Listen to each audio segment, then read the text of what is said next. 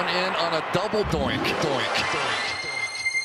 Live in the entertainment capital of the world, That's what you want to know? it's the TC Martin Show. Yeah, I don't know, an idea. Diagnosis, I had an idea, and then uh, prognosis, I take the serious. osmosis. why it's funny? It wasn't. It wasn't funny. I wasn't laughing about it. Yeah. It's not funny. It's not fun. Nothing's funny. Don't you ever talk about me. Yeah, I don't know, that idea. That's the result you're gonna get. It's the Doctor, TC Martin. I don't go out there and laugh. The Doctor is now in. All right, glad to have you with us on this terrible Tuesday edition of the TC Martin Show. That's right. We get to vent our frustrations. Well, Frank does that just about every day anyway. So, Two, hour, two hours ain't enough for that. yeah, exactly. Terrible. We only vent our sports frustrations. This is true. You include the whole world. Yeah. It's a tele. It's a radiothon. I know, and I gotta listen to it you know, during the breaks as well too. All right, but you have your Coke. You're you're Mr. Happy today. I can already see it. Yeah, maybe not. I'm at Coke every day. I know. He's a cokehead, literally. I have a Coke problem. Yeah. I can only afford the liquid. he is ballpark VGK Frank, ladies and gentlemen. There we go. He's appearing daily and sometimes nightly. Two shows a night. Speed dial four for ballpark Frank No, nightly it's in front of my big screen. with uh, plenty of Coca Cola. There you go. I got a refrigerator for something. You're gonna see water and Coke in there. That's kind of about it. BJ Armstrong, the three time NBA champ, Chicago Bulls. He will join us today as we talk the NBA play in tournament, which actually starts in a matter of moments. And the, the big game, kind of looking forward to that one tomorrow. The Warriors and the Lakers, they will play tomorrow. So we'll dive into some NBA talk with BJ Armstrong. Steve Sachs will join us. A little bit later on, we talk some Major League Baseball. Uh, another vicious hit by pitch we saw last night in the Braves Mets game with Kevin Pillar. We'll uh, dive into that. Uh, very concerning with more hit by pitches. We talked about the Bryce Harper uh, being hit in the face and Kevin Pillar uh, hit in the face also last night. Very bloody mess. Uh, you know, breaking his nose. You think it's even more dangerous in this era? And I'm curious to see what Steve has to say about this. But with every team having multiple guys that throw the ball 100 miles an hour or so, and, and the fact that they're all so used to crowding the plate because pitchers don't pitch inside, that when one gets away and it goes inside, they're generally not ready for it. They're defenseless, you know, and, and you can also make that argument uh, for pitchers as well too. I mean, one of the main reasons they are talking about uh, pushing back the rubber uh, uh, at least a foot is to protect those pitchers because a lot of times pitchers, you know, can't even don't even have the time to at least deflect the ball. And uh, I, I saw uh, two games last night where two boom boom just like that again last night where a pitcher almost got his head taken off. So So they're yeah, going to move back the rubber to protect pitchers and then destroy their arms because their breaking balls won't work the same. Exactly. Yeah, So by yeah. protecting them, they're going to injure them. Yeah, yeah. It's a great theory. We've talked about that before. Yeah, the game of Major League Baseball, and you know, w- and we'll talk we'll talk more in detail about this later. But again, you can fix this situation by doing a, a better version of the helmet. You know, and I know a lot of people don't like to do the face mask thing or whatever, but you do what women's softball does. Okay, and uh, same situation, except you're talking about being 43 feet away and having these pitchers throw 70 plus miles an hour from 43 feet away. So as you said, 95, and a lot of movement. 100, yes, women's softball. If you don't, if you haven't watched women's softball, those the rise ball, the I mean, those things move around a lot. And we know the Major League Baseball players do not want to use those type of helmets with a face mask, but I'm telling you, it it protects them and it takes the that whole argument that equate it, it's out of the equation. You don't even have have to worry about that. And we've seen women get hit in the face mask and the ball just ricochets off and they trot, trot down to first base. But we're seeing more and more of these situations with Major League Baseball, and that is the way you can fix it. And of course, players will say, "No," you know, and it, it goes back to the old, you know, NHL days. I mean, going way back when. Oh, you I remember when the Blackhawks, some of the players, when if, if you They were weren't in league- grandfathered in. yeah, they were grandfathered in. They still didn't have to wear helmets, Right. and a lot of them didn't. Yeah. I just find it interesting that you're talking about mandating possibly a face mask thing in this day and age. Boy, are some people going to go crazy over that. Yeah, but but but check it out. It's really hypocritical Because what is Major League Well, the Baseball? whole- people are hypocritical. That doesn't stop them from protesting and complaining about everything. The point of the matter is that Major League Baseball is so proactive at what these days? It is trying to protect the players. Okay, we've got rid of the vicinity rule at, at second base. We got uh, the, the the catcher now, you know, cannot camp out in front of home plate because of the Buster Posey rule. I mean, all of that is to protect player safety, right? So here's one that's like right in the middle of your face, literally, easy fix. Uh, okay, we construct a helmet that protects players' faces because all it's going to take is one person to either die from this or to have a massive head injury or brain injury. And specifically, if it's a player that's a high profile player like a Bryce Harper, then what would all the talk be? Right now, no one's really even talking about it. Well, it's Kevin Pillar. That's terrible to think that. But I watched this thing happen last night. I watched the Bryce Harper thing happen two weeks ago live, and I'm cringing. And you know, we've got some audio of, of the Kevin Pillar hit last night. I mean, it's it's pretty gruesome. But, you know, Bryce Harper said, okay, shook it off. You know, you know, went to the clubhouse, came back, played the next day. Pillar, I don't know if he's going to be as fortunate, but it, it's a serious issue. Well, it definitely is, and it always has been in baseball, and, and it's gone on forever. And it's it's kind of weird when you think about it that it's taken them over a hundred years to actually even think about addressing this stuff. I guess they did in a little way by first off making guys wear helmets because think of way back when they did. Remember, they never had the ear flap. Yeah, then then they put Right. the ear flap in. Yeah. But I mean, you think of old guys like Don Zimmer and that. And I know I'm going way back. I don't even remember him playing. But he became a coach and a manager because his career was ended because he got hit in the head a, a couple times or whatever. So I mean, it's it's always been an issue with baseball, but it's kind of one of those things, like you said, it's the macho man mentality of rub a little bit of dirt on it and move forward. All right. Terrible Tuesday. We're off to an early start. It's Terrible Tuesday. That's terrible. Things gone wrong in the sporting world. That's a terrible idea. I want to know what the hell he's smoking. Something stinks in here. That's terrible. it's Terrible Tuesday. Things gone wrong in the sporting world. Well, we know that Tim Tebow is been invited to the Jacksonville Jaguars training camp. Me personally, I do not understand why all the Tim Tebow hate. And it's all coming from the media. So Jacksonville invited him to, to training camp to try to make their football team. Actually, to try to help this football team. And the media has blasted this move. Now, Tim Tebow, as we know, has been out of football since 2012. He's been playing baseball in the Mets organization. Again, pretty good baseball player, but we saw this with Michael Jordan. Didn't work out. Tim Tebow has been a football player his entire life and a very good football player. Jacksonville has worked him out three times over the last couple months. And all three times, coaches have said, wow, this guy can play. You know, we, we understand he played quarterback, Heisman Trophy winner, played in the NFL, won a playoff game with the Denver Broncos, but still got all kinds of hate, and people didn't think that, you know, because of his arm mechanics and other things of that nature, that he could play quarterback. I mean, he got talked out of the league basically by a lot of GMs and a lot of the media. So now Tim Tebow would like to come back. He'd like to play in Jacksonville, close to home. He'd like to play for Urban Meyer. I think Urban Meyer would like to have him on his team uh, as his college coach. But Urban Meyer has been very cautious about this. Urban Meyer did not even watch Tim Tebow work out.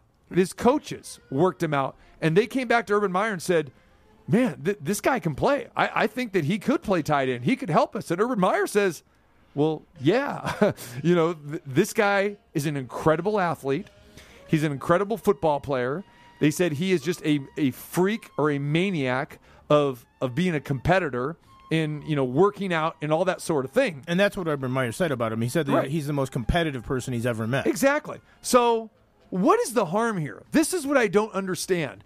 That people are saying, "Oh, he could be taking up another position for another tight end or whatever that sort, sort of thing."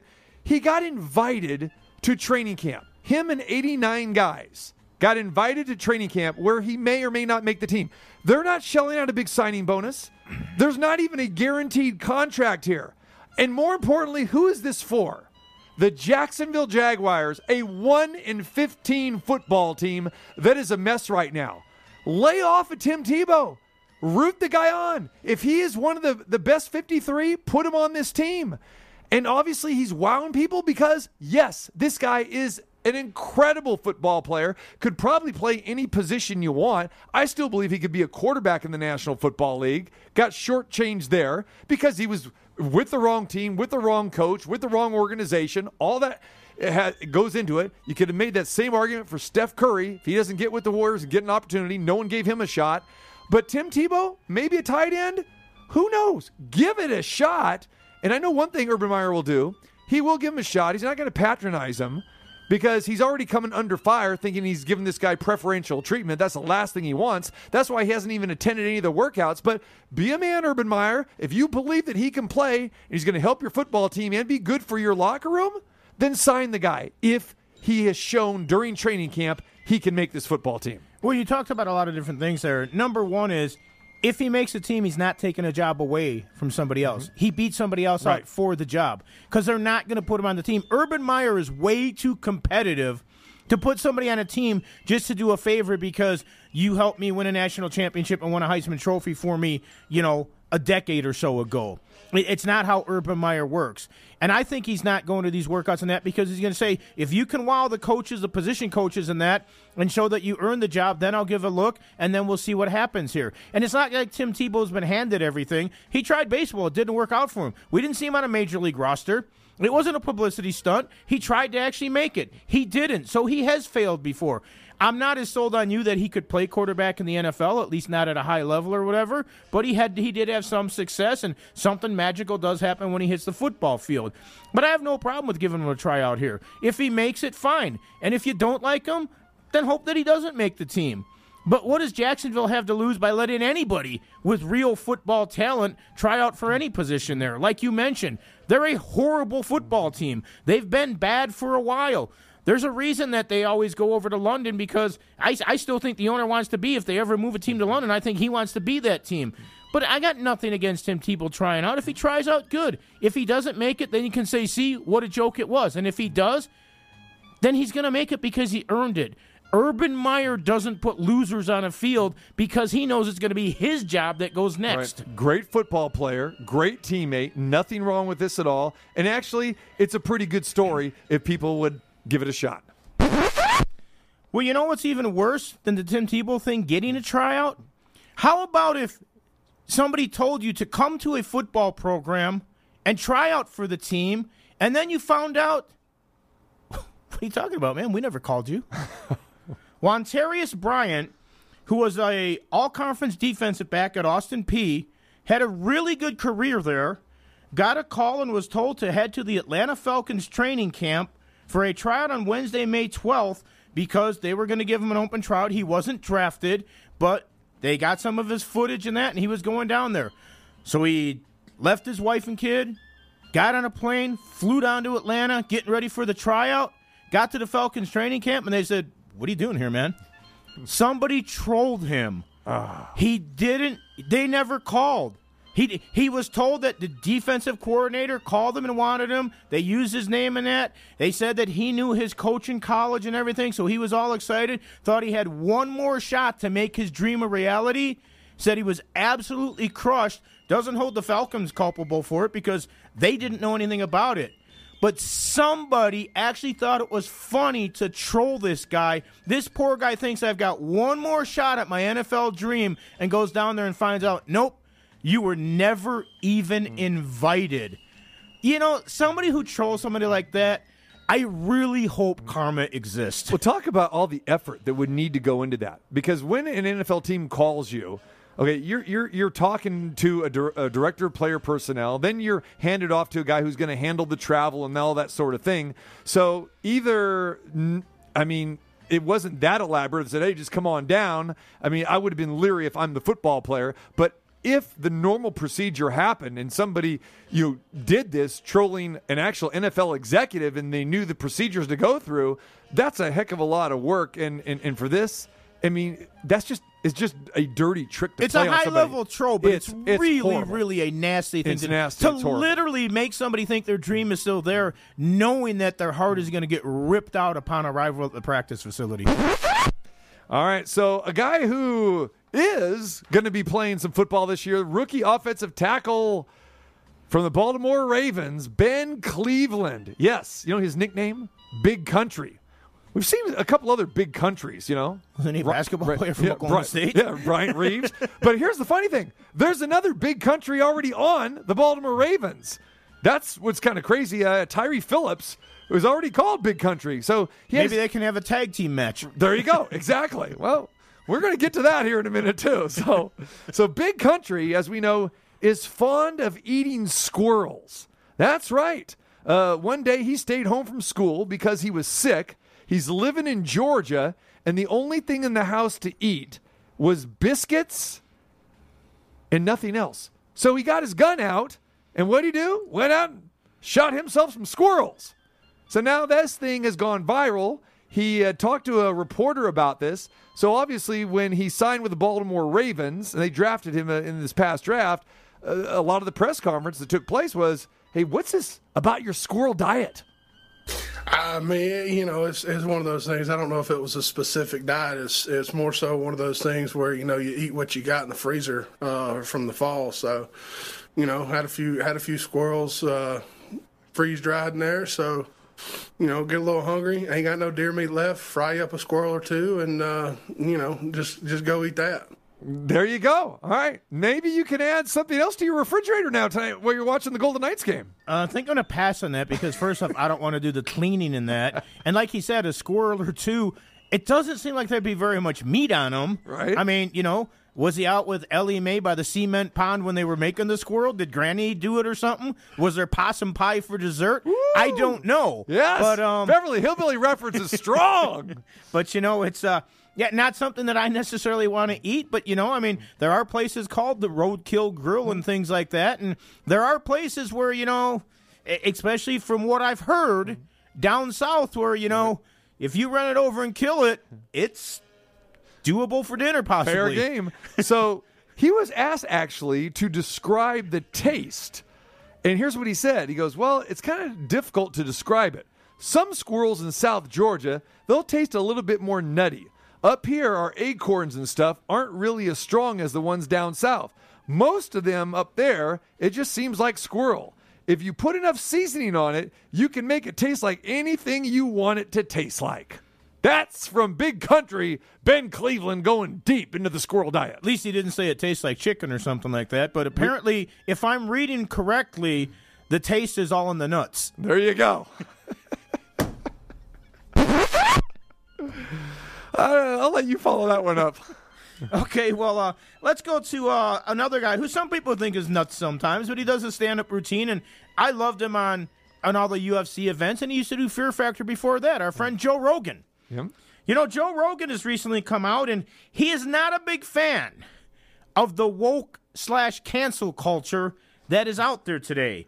Says it's ruining the world for people like Joe Rogan. Hmm.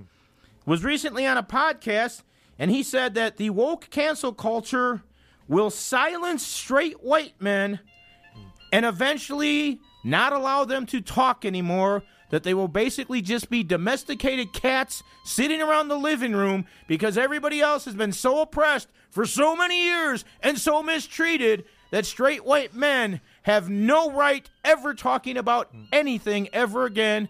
That it's got to stop. We got a lot of backwards ass stories in this terrible Tuesday today. I mean, they're all kind of correlated in some way. Like, uh, there, there, Well, I tried to hatred, follow yours some with some of the, uh, That's beautiful. That's that's. Uh, I don't even know what to say to that nonsense. Well, remember this: if you've ever seen Joe Rogan's uh, uh, his, his stand up in that, he talks about doing a lot of different drugs, a lot of different things, including, I believe, smoking or something like that, like the pituitary gland or something like that from the brain and stuff. He's taken some stuff that's really, really weird that he's experimented with. He's a very strange dude. I think he does a good job, but he's out there. Yeah, he's out there. Wow. All right. Uh, you know, going back to, to Big Country uh, for a minute, I don't know if you actually saw this guy, what he looks like, but he looks like literally a, a, a big country bumpkin like this. And when I was watching the press conference, I Does said, it look like Jethro Bodine?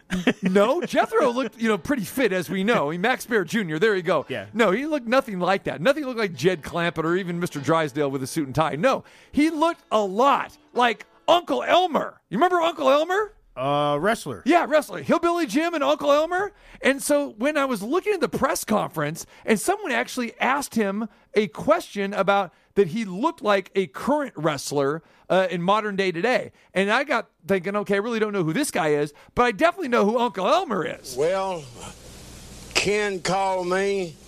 He didn't just call me. His mama brought him down there to see me.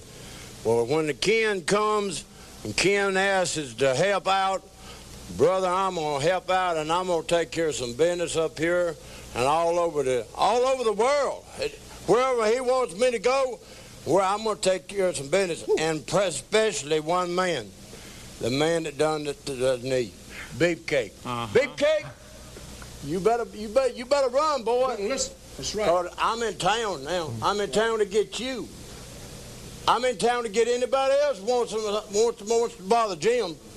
Because when you bother Jim, you bother my my kin. And my kin is my kin. And you don't do that. That's just like one of my pigs. You don't bother my pigs, and you don't bother my kin.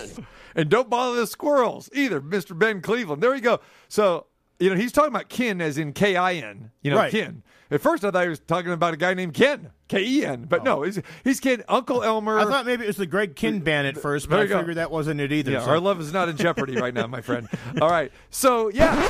but, Beef, but Beefcake's future was in jeopardy. Yeah, that was his first WWF interview, and Hillbilly Jim brought him in as Uncle Elmer, and those old school wrestling fans they they know that. But uh, speaking of some old school wrestling fans, uh, this story is not really old school. I guess they're trying to be old school, but I don't know if you heard about the Indiana Train Wreck Wrestling. Now, now Numchuck, yeah, is always diving me towards these. You know, all Is it these- a hardcore underground Oh, organization? you know it exactly. Okay, and not yeah. even Numchuck So has heard I, this I, one. I, yeah. know of the oh, type Oh, of thing. exactly. By the way, I want to throw Yeah. this in real quick about Sure. Uncle Elmer. Sure. He was the glue of the kin. Yeah, he was. very nice. So I'm seeing this video of Indiana train wreck wrestling. Looks like they're in a cafeteria, like tip, these typical independents, low life organizations, not paying their wrestlers. These guys can't wrestle. This place is trashed. The ring is trashed. Looks like a cafeteria. Garbage all over the ring. And what got my attention about this story is that a guy is laying on the floor outside of the ring on the concrete floor, not the cement pond, but the concrete floor, and another wrestler who apparently he's working with that night lights this guy's crotch on fire. Lights his crotch on fire. So the guy gets up and he's like, it's all part of the the, sto- the storyline here. I mean, if there is a storyline in Indiana train wreck wrestling, then the guy gets up, runs away, and the 10 or so fans that are there tries to pour some bottled water on his crotch. And what does the opponent do? Gets out one of those weed eaters, weed whacker weed eaters, and is like thrusting it against the guy's crotch, like this is going to help put out the fire. And then the scene ends of this clip that I'm watching with about a 70 year old handicapped man rolling through the scene in a motorized motorized wheelchair. This is your Indiana train wreck wrestling, my friend. Did they have a soundtrack going on during the wrestling? Because if they did not play Great Balls of Fire, then they didn't do it right. This, this is atrocious. This that is outstanding, by the way, too. No Jerry Lee Lewis on this, but people wanting attention again. But Jerry Lee No Lewis one- was the killer. He was the killer. It's, I, I, I don't know where to go with that. I don't know. All right. You got anything else, man, before we wrap this up? I got one other one that I think you're going to like. Because No, Chuck is, is, is loving this. He went and Googled the, my story here, and you're loving this, aren't you? Yeah. I can see you being an independent promoter. okay, like that. well, Go we are ahead. a fan of the female form, correct? Yes, we love female form. Now, what is your thought on breastfeeding? Because some people are for it, some people aren't. Some people really don't like it in public. Okay. Some people say that it's the right of a woman to I, do it. I think I know where you're going with this. I don't want to see it on television. I don't want to see it in my face. I don't want to. I, I don't want to watch it. How's that? Okay, but if you have the option to watch it or not watch it, are you cool with that? Because Torah Bright, who is a gold medal snowboarder from Australia, is getting a lot of flack right now because she posted pictures, topless pictures of her breastfeeding her child. Now you can look at the pictures or not look at the pictures. She's absolutely just her mind has been boggled by the fact that so many people are giving her flack over it, especially women, because she said that women should all stay together and do different things. She's actually got one pose where she's standing on her head and her baby is breastfeeding while she's doing it. That's some it's talent. actually a pretty impressive photo. And she says, I can work out on that and nourish my baby at the same time. She's taking a lot of flack about it, but you know what? I'm all for it. If she wants to do it, why not? We've seen people go down on, on snowboards and that kind of stuff. Topless doing it on the mountain. Why not give your baby nutrition at the same time while you're getting your workout in? And I'm sure you could Google this TMZ or whatever to see. I'm not sure uh, who is more talented here.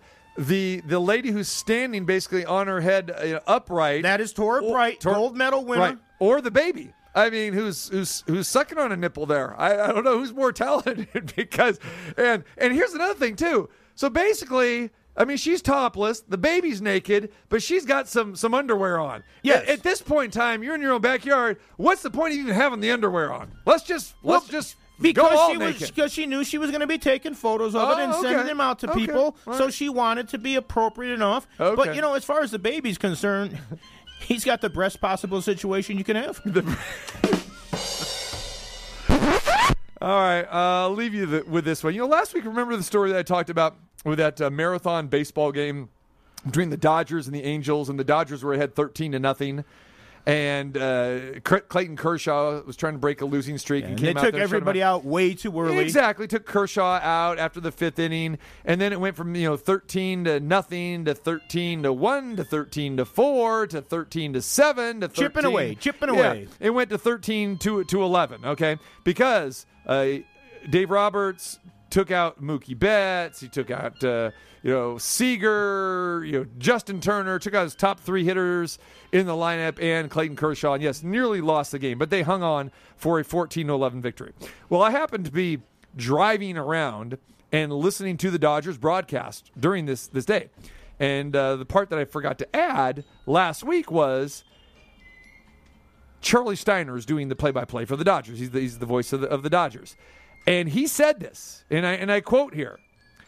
He's talking about how the game is ca- uh, slowed down to a crawling pace here, and the Angels are coming back. He goes, "This game feels like the Angels are leading the Dodgers, eleven to fourteen."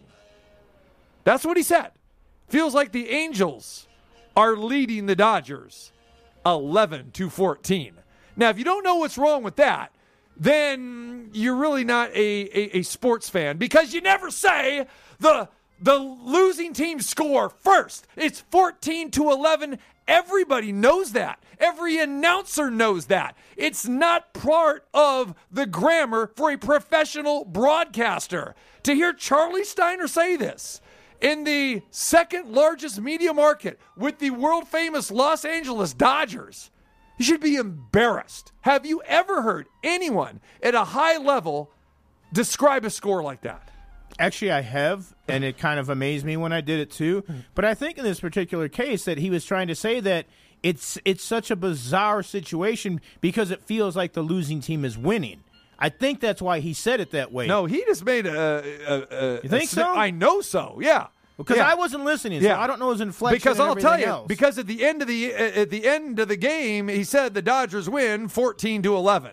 So yeah, he I just I right, but he said it, it. feels like the Angels are winning eleven to fourteen, saying that the you team can't behind you can't win eleven to fourteen. But, but I think that was the tongue in cheek thing that he was saying. It feels like the winning team is losing because the Dodgers got out to that big. The Dodgers basically went out like Medina Spirit and Midnight Bourbon got caught in a speed duel and almost got caught down the stretch, but it was Pimlico and not the Belmont, so there wasn't room for Rombauer to catch him. you cannot lead eleven to fourteen. No, you can't. But I think that was the tongue in cheek thing you, that he's saying. it- I didn't hear. I did. I'm going to give Charlie Steinbra- Steinbrenner the uh, you know the Steiner. benefit of the doubt. I'm sorry, I was just looking at photos of a woman doing a headstand. Um, I think you're you're looking at the baby. you know, yeah, you know, I, I think that'd be a great got milk commer- uh, poster. Yeah, yeah. Okay. Well, yeah, yeah. Don't don't bail this ham and egger out. No announcer does that. I don't know That's if he's a staffer. ham and egger. He's had a pretty successful career. Really? Good. Really? Made a lot of money. Really? He got let go of ESPN. I don't know. I don't know. That's And, I- and he, and he picked a- up the Dodger no, but- gig. no, wow, but- do I feel bad Yeah, for him? I understand Oh my that. God, you're only in the biggest market on the planet, and you got a new World Series Yeah. ring. Wow, you ham and egger. He is a ham and Eh, egger. He might be a steak and egger, but he's not a ham and egger. he, he is not good. 11 to 4. Nobody says that. No tongue in cheek. No. There's a lot of people that aren't do good that are very successful. You don't do that. There's nobody in Major League Baseball, the NFL, the NHL, any any sport that in the NBA that is going to read a score or tell a score that way. It, it's humanly impossible. One Just of your the base- illiterate do that. One of your baseball opens fig- features Yes. the most ridiculously unprofessional announcer of all time. And he never did it. Harry Caray, Right. who probably did do it because I don't know what he did half the time. Even when he who was known sober, as he didn't Mr. do that. Cardinal was at Comiskey Park all the time making fun of Budweiser, and then did the Cubs. And people loved him. Yes, but he never said the score was 11 to 14. Oh, wait a minute. Uh, Where's my Budweiser? Did I say that wrong? You take Kershaw and spell it backwards, it spells something else. Uh, Clayton Kershaw backwards is. Okay. I don't. You got terrible Tuesday takes. Hit us. TC Martin 21 on Twitter. VGK Frank on Twitter. There you go. BJ Armstrong. Talk a little NBA. Playing? Tournament? Playing. Next. I do exactly what I want to do. It's, the, Dr. TC Martin. You say I'm insane. I say thank you very much. The doctor is now in.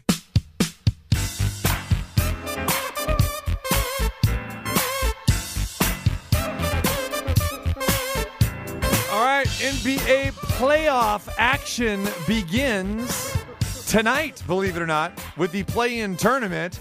What are we thinking about all this? All right, let's bring in the three time NBA champion who never played in a play in tournament in his life, whether it was at the NBA level, the collegiate level, because it never existed.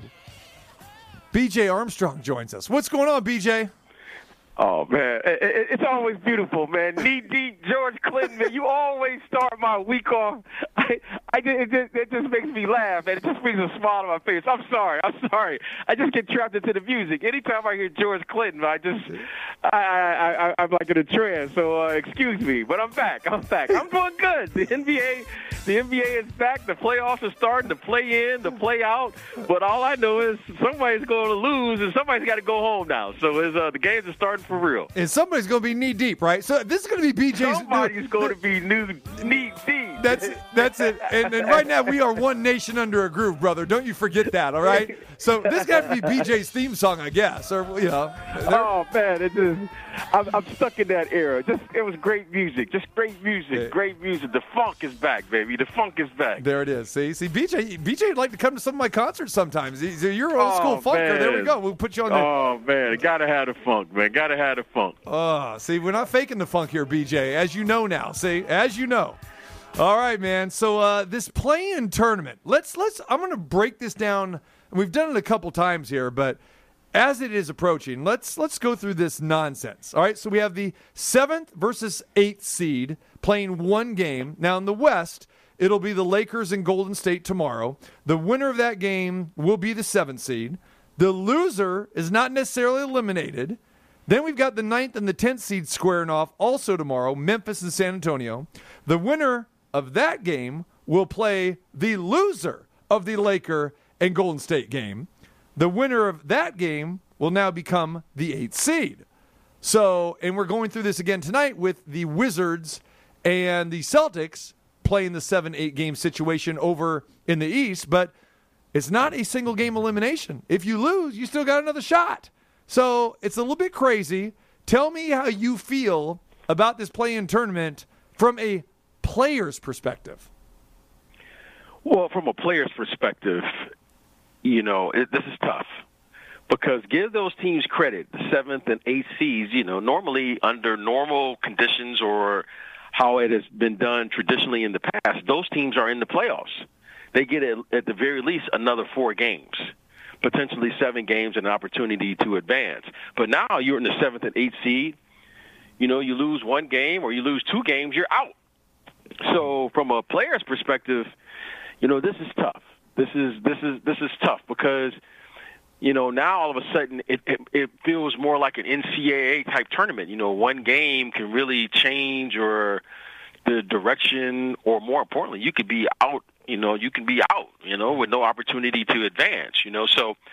Um, but as a fan, you got to love it. I mean, I'm excited about the games tonight. I'm excited about this plan. I, I think the NBA, Adam Silver, and the NBA had to do something. Uh, I don't know if this is the perfect formula to solve the problems of tanking and resting guys and load management and all of those things, but I think overall mission accomplished. We had competitive basketball down the stretch, and we got some excitement. I mean, we're talking about the NBA season late in the season with everyone still playing with their key players because the play-in game has ramification. Who makes the playoffs had ramifications. So those teams 10, well, really those teams 7, 8, 9, 10, 11, 12 basically had to continue to play because those were very meaningful games at the end of the season. Okay, so I'll say this, though. I'll, I'll take the other side of this because from a rest perspective, we saw Steph Curry rest the other night. We've seen LeBron James, you know, nursing injury, and you know he hasn't played. There have been a lot of guys who have still rested, so I don't think the load management thing has really been any different than what we've seen. And then, you know, the thing about the seventh and eighth seed, I think we're talking about it, BJ, because it's the Lakers and Warriors, and we want to see that. But really, who is really talking about San Antonio and Memphis in a 9 10 game? And and good luck telling me who the 9-10 game is is over in the East. Uh, I just don't think that people really care about that.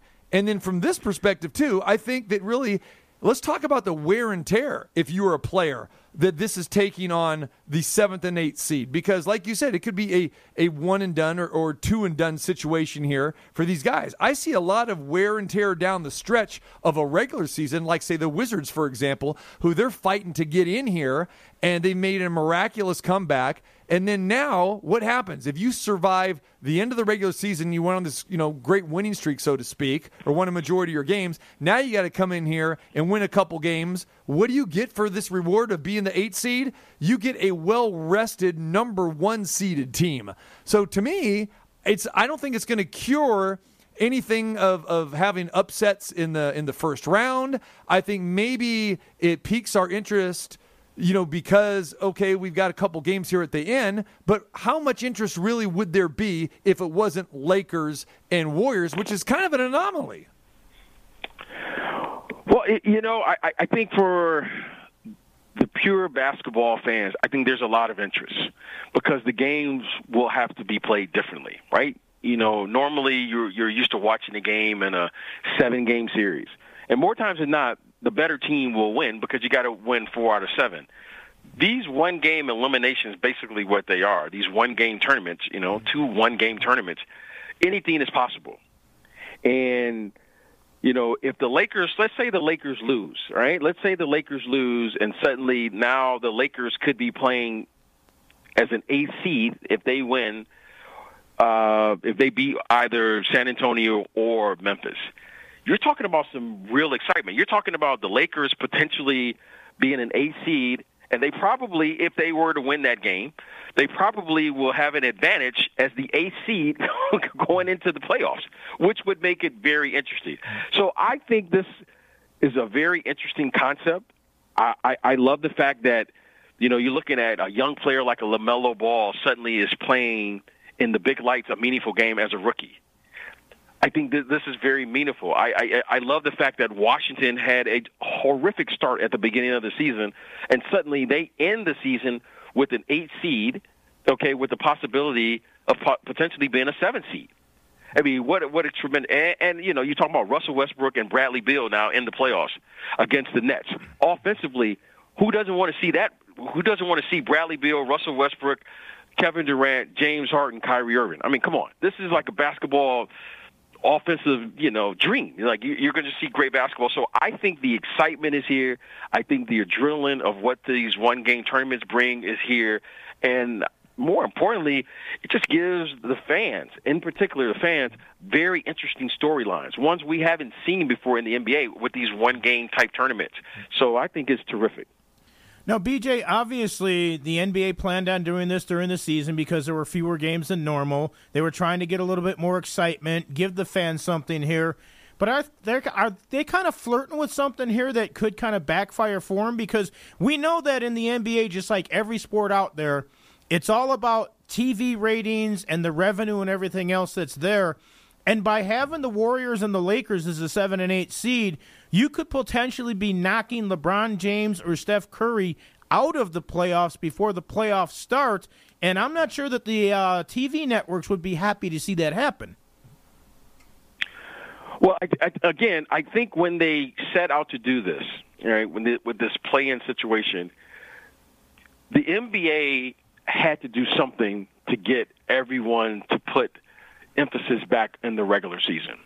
So I think mission was accomplished. So, look, whoever expected to have the LA Lakers, you know, raise your hand if you Right. said the Lakers Right. would be in the seventh or eighth seed when this was all said and done. Raise your hand, right? We're talking about the defending NBA champions for crying out loud. So I don't think this was the intent. I don't think the Lakers expected to be here. I don't think anyone, certainly myself, experts, people who you know closely follow the NBA expected this. But now, I think people will have a visual of what could be, and now all of a sudden, instead of taking rest during the regular season, those games are meaningful games. Which to me, that's what it's all about, right? You you, you never know what can happen, injuries or what have you. So I think the NBA has accomplished its first goal was to how to get people to play and not rest and load manage and all the other things that you're starting to see now. What to make the season, the regular season, be a meaningful games. Those 82 games are very meaningful. I know they only played 72 this year, so I think this is a great first start. Is it perfect? No, but I think they had to do something. So from that standpoint. You know, I think now it has everyone's attention because if the Lakers don't make the playoffs this year, that's a huge headline. And I can guarantee you the emphasis on the regular season will be much different next season than it was this season.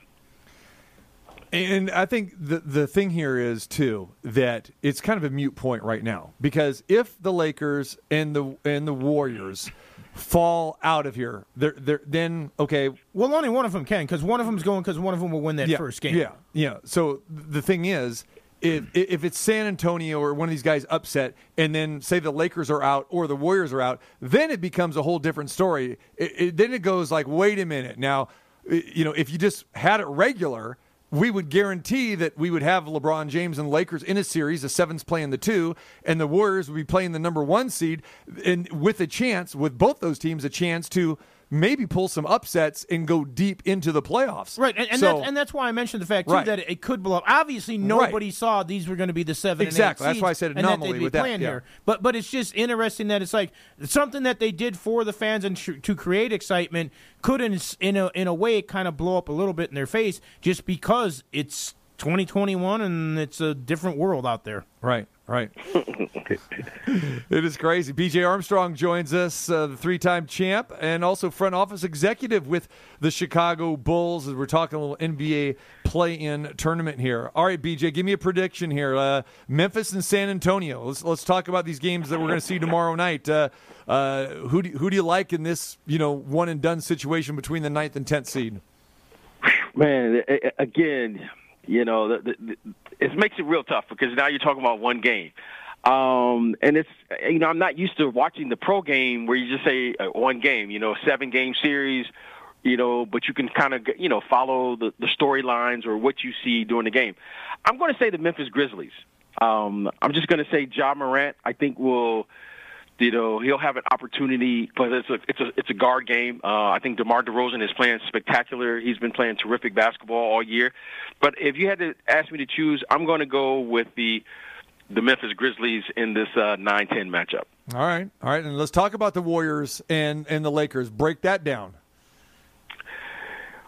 Well, you know, like, it's going to be real hard to bet against LeBron James, a healthy LeBron James, and Anthony Davis. I mean, the fact that they are the seventh seed, it's just like comical to me because I can't believe that somehow once LeBron, you know, he did get injured, that they fell that far. Um, you know, they were talking about the defending champions from a year ago, and this is a very dangerous game for the Lakers because we know LeBron James won't be 100% healthy, and in a game like this, anything has happened. Anything is possible, in particular when you have a great player who has been playing at a high level in Steph Curry. Steph Curry is very capable of going for 40, 50, 60 points at any given moment. So I'm going to say the Lakers.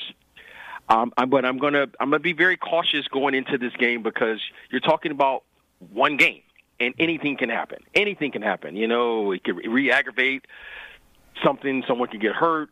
Bad shooting night.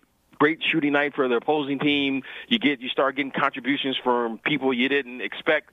And in any game like this, anything is possible. So I'm going to say the Lakers, but I will not I will not, you know, just write off Steph Curry and company because, you know, he's been playing terrific and he's a great enough player to where he can carry a game or two in a series, let alone in this type of play-in situation. Yeah, I mean, as much as I sound like I am against this this whole f- format, and again, just you know, maybe something new here, I am going to be watching this game, and I'm highly highly interested. And again, love Steph Curry, and uh, I would love to see uh, them pull the upset in this game uh, against the Lakers. Again, I, I would be it, it, would be really bad for me. I would much rather see Steph Curry uh, in in a series probably than LeBron James and the Lakers you know, for me. I, I love Steph Curry and what what he is doing and what this team has done.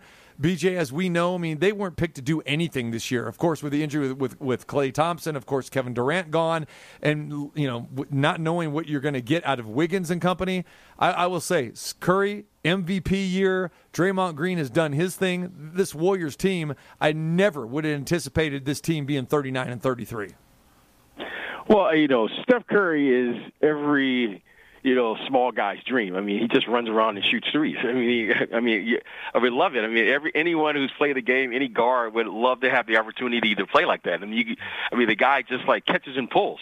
he just shoots from anywhere, and the offense is literally ran for him, by him, to him, and uh, he's fun to watch. He's been, you know, as you mentioned, he's been terrific this year and most imp- and most importantly, he has been very impactful in you know how they played, and he's put this team in a position now where they have an opportunity to get into the playoffs. So.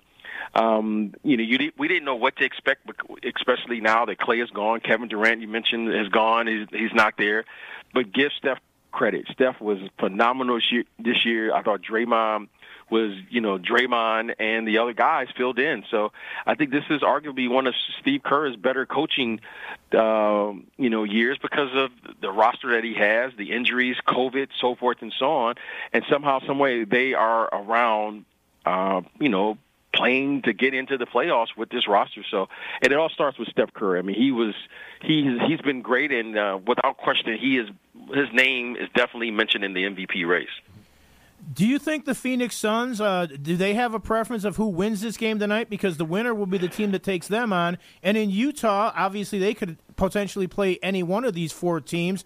Or do they, both of these teams, Utah and Phoenix, say, "Look, with the seasons we've had right now, we're just ready for the playoffs. Bring on who's ever the opponent."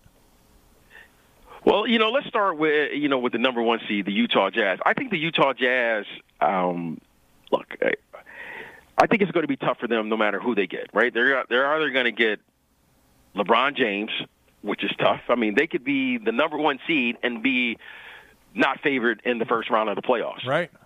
right. I mean, that's more that's, likely that's they will. Realistic. They will be the underdog. It's true. They will be the underdog. They could be the number one seed, home court, yeah. best record in the league, and be the underdog in the opening round against the LA Lakers. Okay, so we that's that's where they're. At. And then if that is not good, then you can then you can say, okay, well they get Golden State. Golden State probably is the ideal team for them or not for them, depending on you know what lens you want to look for, because you're going to have screen roll 50 plus times with Draymond Green, Steph Curry versus Rudy Gobert, whomever, and they're going to put Rudy Gobert in and pull him away from the basket. Now, that to me is a matchup nightmare for Rudy Gobert and the Utah Jazz because Rudy Gobert can't afford to just sit in the back and rim protect with against Steph Curry, and we know Draymond Green is a phenomenal screener. So I think they're going. I think both teams provide, you know, a really bad matchup for this Utah Jazz team. No matter how you look at it. And I think that's going to be a bad matchup for them. On the other hand, I think the Phoenix Suns, they're just happy to be in. I mean, it's been quite a while. It's been over, what, a decade since they've been in the playoffs or something. So I think this team, along with Chris Paul's experience, you know, Monty is probably coach of the year, if you ask me. And I think the, the Phoenix Suns are just ready to play. I think they're just ready to get in. I'm, I'm excited to see how Devin Booker responds. I'm excited to see DeAndre Ayton, and I really like this Phoenix Suns team. And Phoenix Sun, the Phoenix Suns right now, hey, bring it. Whoever whoever's there, and I think they have the physicality. I think they have, you know, a, a great young team, and I think they have a veteran in Chris Paul who is primed, and he's been in big situations before. So, uh, I like the Phoenix Suns team, and I don't think they matter. Yeah, I think they match up both well with the Lakers and uh, the Golden State Warriors. So I think they, they are ready to go no matter who they have to play. All right, uh, BJ Armstrong, the point guard, the sharpshooter himself, joins us. BJ, before we let you go, real quick, we know we had the uh, Naismith Memorial Basketball Hall of Fame uh, induction ceremony last weekend. Don't know if you caught any of that. The class of 2020 with Kobe Bryant, Tim Duncan, yep. Kevin Garnett, Rudy Tomjanovich. Uh, the women's side, Kim Mulkey, uh, Eddie Sutton, Tamika Catchings. And then uh, the 2021 class for this year was announced with Paul Pierce, Chris Bosh, Chris Webber, and Ben Wallace, to name a few. Uh, give us uh, some thoughts on any one of those guys or a quick take on, on the, the class of 2020 or the upcoming class of 2021. Yeah, well, congratulations to you know this past class. I mean, phenomenal. I mean, you're just talking about like marquee players. You're talking about NBA royalty, the late Kobe Bryant, Tim Duncan, Kevin Garnett, and that whole class. I mean, it was just a phenomenal, phenomenal class. Uh, but this past class, 2021, you know, shout out to uh, Chris Webber. And, uh, you know, being a Detroit native myself, right. I was so happy for him and his family. I thought that was phenomenal, phenomenal for him. A long time waiting. I mean, he's, without question, had a Hall of Fame career one of, if not, you know, one of the best players to ever come out of the state of Michigan, right? And we've had some great players to come through there, but he's been, without question, one of the most accomplished players. So congratulations to him.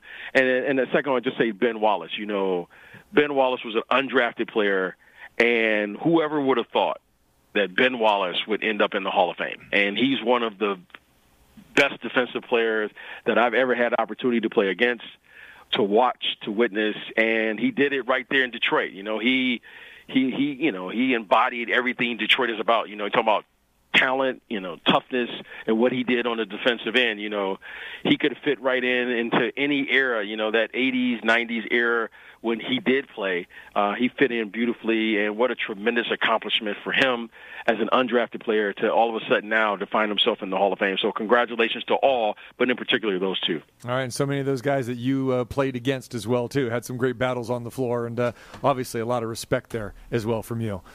All right, brother. We appreciate the time as always, man. Uh, enjoy your basketball uh, tonight and through the weekend. It's playoff time, man. Uh, no one knows it better than you. So, uh, man, we're looking forward to it. I appreciate you guys having me on, and uh, you know, we'll, we'll, we'll uh, everything's about to start tonight, so we'll we'll uh, we'll be watching, and uh, maybe we'll check in next week. All right, keep the funk alive, brother. We're keeping the funk, Keep the alive. funk alive. There you go. All right. Yep. Take, take care, man. That is B.J. Armstrong, the three-time NBA champ, also a broadcaster back in the day after he retired uh, with ESPN, and an executive with the Chicago Bulls as well. So, and now a player agent as well. So, talk about multifaceted uh, and the depth and the knowledge he has about this game, and a great player as well too. Yeah, uh, he certainly won some championship rings, and he was a big part of that Bulls team. Maybe doesn't get some of the credit that he deserves. And boy, if you're Utah, you could play any place from LeBron and the Lakers to the Spurs. Crazy, isn't it? It's- crazy. It is crazy. Bizarro world is still there. We are in an alternate universe. All right, Our number two on the other side. Hang tight with us. Steve Sachs will join us. We'll talk some Major League Baseball. Plus, when we come back, Vegas Golden Knights in a must win situation. Game number two tonight of the Stanley Cup playoffs, round one. Martin banks it off. Sutter is up with it there. Right around in front. Live In the entertainment capital of the world. Leading goal scorer on the team. Drew one and Brett scores! The TC Martin Show. A tie game on the power play. Hodgson was at the front of the net. They are even. It's time to get your daily prescription from the doctor. A power play goal by the captain. TC Martin. It's brushed on back by Richard Marchand right up front. Yager Bennett side of the net. Score! Giroux! The doctor is now in. Hour number two. I want to thank BJ Armstrong for joining us, previewing a little NBA play-in tournament tonight. He likes it. He likes it. He does like, you know, most people do like it, I guess. Well, I don't think the big seven footer likes it. Not sure what Tracy Murray thinks about it, but we'll talk to the rest of our basketball crew on, on what they think. A lot of handicappers like it because there's a couple more options to wager. Hey, I I got my hand raised. I got I got action. I So got- you both like it and don't like it. Yeah, right. I'll, I'll tell you how much I like it after tonight's game and uh, and tomorrow's games. All right, I'll tell you that. Didn't didn't want any part of the 9-10 game in the East, but uh, I do have some interest in the 7-8 game with the Celtics and the Wizards. And again, like BJ said, you've got Bradley Beal and you got Russell Westbrook. I am intrigued to watch You have a that. lot of star power in these playing games. You I do. mean, in a league that's drawn with individuals and they make stars out of people, you know, LeBron and Steph Curry are not the only two stars of these teams. No, it's true. But it is very strange that you're having, you know, because Washington, I mean, they, you, you expect Washington to be the lower end, even though they have two superstars. And we've seen them make a, a, a mild run, you know, a, a couple years ago. But, you know, Boston, that's a little surprise that they're this far down. And of course, they have a lot of injuries as well, too. And then, you know, Jayson Tatum has turned into a superstar. Uh, but over in the West, yeah, we know the depth of the West. But yeah, the Lakers defending champion to slide all the way uh, down the way they have. Most of it is because of injuries, and uh, yeah, I'm looking. I'm I am looking forward to that. But I do think it's an anomaly. Again, I think traditionally, if you go forward with this, you're going to see more of the Memphises, Portlands, and you know, say what you want about Portland. Well, You- I don't think they plan on going forward, You right? know. They did it because it's the 72 game season But because you- they didn't have all the games. But who knows, right? I mean, But but I mean, again, it- people they're used to playing 82 games. If they'd have played an 82 game season, I don't think they do this. I think they're doing it because they're basically saying the ninth and tenth place teams here didn't have the opportunity to make a run at the end and make it into the playoffs because they were shorted 10 games of what a normal mm-hmm. season is. But see, I don't know because once you give a taste of this, we see what happens. In perfect example, right here, we thought we we didn't think we would be playing softball in in Major League Baseball this year. We have a 162 game schedule, right? And they did this last year because of COVID, and the seven inning doubleheaders because of COVID.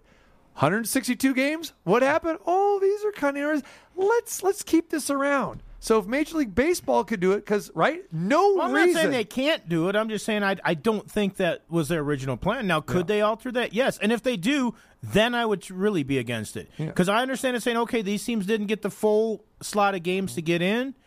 Though I don't know if San Antonio would have anyhow. They're a 500 team for crying out loud. Right. But but yeah, but if they do it next year and there's 80, then you're going to get players union and stuff like that involved too because they're going to go, wait a second, our contract are based on 82 games. Now you want these teams to play 83 and 84 potentially. Right. That's a little bit different scenario. but no one has said it was just this year only. You know, we haven't heard that rhetoric. So, and again, if people are clamoring and saying, "Hey, this is a good idea, this is a great thing, and this and that," now, and again, if the Warriors and the Lakers get into the the, the postseason and have you know best you know four out of seven game series, then all this is kind of a mute point. But if you eliminate one of these two, then people are going, "Well, wait a minute." we you you're saying goodbye. And You talk about marketing dollars and television ratings. You have to have Steph Curry and LeBron James in the postseason, even Well, if it's only for one round. for sure. You certainly want them there. Absolutely, you do. So, you know, it, it could just be kind of a cutesy little story. Again, it could be more of a story. You know, you know, after Friday to see you know how it all shakes out. Well, yeah, if LeBron or Steph are not in there, then it's going to be more of a story. Right. Exactly. All right. Vegas Golden Knights tonight, my friend. Mm. You know, I go back to a week ago when we talked about the Colorado Avalanche and the Golden Knights playing that regular season game and how much that game meant. And it ended up meaning a lot because we both talked about this, you know, forecasting this like, well, Golden Knights get the President's Trophy, have the best record, have the number one seed. They'll play the St. Louis Blues, much better matchup if they uh, face the Blues than the Minnesota Wild. And lo and behold, the Avalanche win that game two to one at T-Mobile Arena. Next thing you know, Colorado has got to play the Kings twice. They destroy them in two games, and they had one more game up on on the Golden Knights. They end up with the same amount of points, basically tie for first, best record. However, the tiebreaker, you know, goes to the Avalanche, and what happens? The Golden Knights have to face off against the Minnesota Wild, and the Golden Knights lose a one nothing game in game 1. No goals in that game scored until 320 into the overtime and the Wild get the goal and all of a sudden now the Golden Knights are in this must-win situation and you know, you say must win, but yeah, I'm going to say it's must win because, as you mentioned yesterday, they don't fare too well when they go back to to Minnesota and play. These two teams have played nine games this year, and the Wild have defeated the Golden Knights six out of nine. This is a concern. This is somewhat alarming. And the flashback, and I guarantee you that players in that locker room are having flashbacks to last year when they were saying, We can't score in the postseason. You played 63 minutes and you got zip in the last game. I think this is a concern. You can make the the argument that you know maybe the Wild are in the, the Golden Knights' heads, maybe the Golden Knights are in their own heads. Uh, there's a lot on the line in game number two tonight. Well, there's definitely a lot on the line. Uh, you definitely do not want to go down two nothing. Now, could they come back from that? It has happened. Remember Oh, Washington sure, sure, when sure, they won the Stanley Cup. They lost their first two games at home, went back to Columbus. Alex Ovechkin guaranteed they'd be tied. They won both games on the road, went on and won that series, and went on to win the Stanley Cup. So it has happened, but it's very rare. And I'll say this, not to interrupt you, but they didn't struggle against that opening round opponent uh, like the Golden Knights have struggled against the Wild in during the regular season of that time. No, and, and again, I mean, they basically said uh, Grubauer, ironically, you're not the goalie anymore. Braden Holtby he is, and then Holtby came in, and of course the rest is history. But no, Minnesota has been a tough matchup for him. You know, you know, it's funny, the one goal, just how the narrative changes everything. Now Vegas is up against the wall. If Vegas would have won that game, it would have been a crushing blow for Minnesota to lose. But people would be talking about, well, you know, they still were looking for the split when they came in here. They still played a really good game. They maybe let one slip away. You can't do that, but they're still pretty confident against this bunch here. Vegas, I do think, really does need this game. Marc Andre Fleury can't do anything more. He was absolutely sensational. I'm still curious to see how Cam Talbot plays tonight. He was great the last game. The defense held him out. He faced a lot of shots, but not necessarily necessarily high danger chances. And I know that officially, I think the high danger chances came down to Vegas had 12 and Minnesota had 10. So it looks like Vegas had more. But I think the high danger chances that Minnesota had were a little bit more high danger. I think Marc Andre Fleury made the more spectacular saves in the game. Talbot was not good the last couple weeks of the regular season. He was really good on Sunday. I'm curious to see how he plays tonight. Does he go back to that form? Is he ready again? Is he raring to go? Or does he give up a goal and then maybe he gives up two or three? And Mark Stone, they put a captaincy on him, and he's earned it this year. He's played absolutely sensational. I believe he had one shot on goal in game one. You- You've got to get more shots than that. Whether he addresses the team tonight or whatever, I don't know. But as a captain, he probably should step up and say something. But he really needs to step up on the ice and do something and play a better game. And I know it's difficult, you know, to do that because Minnesota makes it tough. But that's what Mark Stone was brought in here for. That's what they're giving him all this money for. And I guess the big X factor tonight is what is Max Pacioretty going to do? Is he playing in the game? It's still on the, on the slows. It's considered a game time decision. It does look like Marc Andre Fleury is getting a start tonight. He was in the starting goaltender net, and he was first off the ice, which you would expect him to be. I don't know how you don't play him, but I, I, I think is going to be really good once again. I think he's just that good. I'm curious to see Cam Talbot. If Cam Talbot's as good as he was the last game, and Minnesota's defense plays like they did, and they muddy up the the the neutral zone and in front of the net, it's going to be hard for Vegas to score. They have to find a way to score. All right, and again, uh, the, the big uh, question here: Marc Andre Fleury in between the pipes tonight. It sounds like more than likely it will be him. And again, what what does this mean for Robin Lehner? So we'll dive into a little bit more of that uh, later. So hang tight for that. All right, right now we talk a little Major League Baseball and uh, the two-time World Series champion, the five-time All-Star, and the Earthquakes' biggest fan, Steve Sax, joins us now. What's up, Saxy? How you doing, TC? Good to be with you. Good to be with you, my friend. Thanks for, for joining us and taking some time out. Uh, of course, Saxy doing all kinds of great stuff over at the MLB Network Radio XM89. You can catch him there uh, all the time as well, too, talking a lot of baseball. And uh, appreciate you joining us today, my friend. Thank you. And you're you also can catch me on my uh, uh, newly uh, launched web uh, podcast. Oh, it's going to be Break- out, hold on, um, breaking sometime news. around the All Star break, maybe a little bit after. So I will hit you up uh, before we get off and, and roll in TC. But I want all your listeners to know that uh, I want them to go in and, and take part in my podcast. So it's going to be a lot of fun. Solid. I, I expect an invitation uh, to, to be on that podcast as well, too. There you go. Absolutely, you you and the Quake. That's there you go. And hopefully there's no video in that. Okay, that's only audio because you we don't want to see the Quake trying to wear your old number three jersey and stretching it all out, right? We want to see Quake in the batting cage with the number three jersey on, taking the pack. there you go. That was cool. That's it, exactly. Is that barefooted or, or not? I can't. remember. I don't think. I don't think he had any Yeah, I cleats think on. he had. I think he had flip flops on. He yeah. did. He did. He did. the three Yeah, hasn't been that right. big since the Bambino retired. This is true. Oh, geez, that's well. You know what? A lot of thump comes with it, right?